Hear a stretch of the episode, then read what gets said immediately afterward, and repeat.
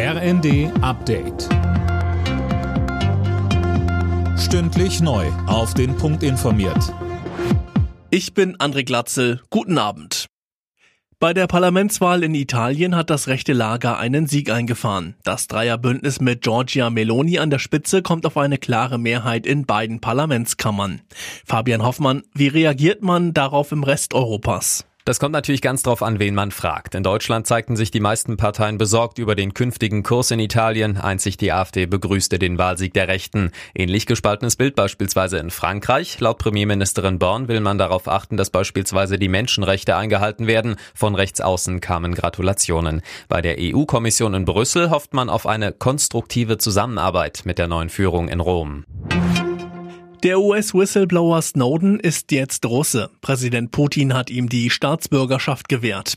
Snowden lebt seit 2013 in Russland. Er hatte sich abgesetzt, weil ihm in den USA ein Prozess droht. Wegen starker Luftverschmutzung ziehen sieben Menschen vor das Bundesverfassungsgericht in Karlsruhe. Ihre Verfassungsbeschwerde wird von der Deutschen Umwelthilfe und der Umweltrechtsorganisation Client Earth unterstützt. Philipp Rösler berichtet. Die Kläger leben in direkter Nähe von Messstellen mit besonders schlechter Luft in Berlin, Düsseldorf, Frankfurt am Main und München. Sie sehen ihr Grundrecht auf Leben und körperliche Unversehrtheit verletzt und fordern die Grenzwerte den Empfehlungen der Weltgesundheitsorganisation anzupassen. Die aktuellen reichten nicht, um die Gesundheit zu schützen, heißt es von der deutschen Umwelthilfe. Die NASA lässt in der kommenden Nacht absichtlich ein Raumfahrzeug mit einem Asteroiden zusammenkrachen.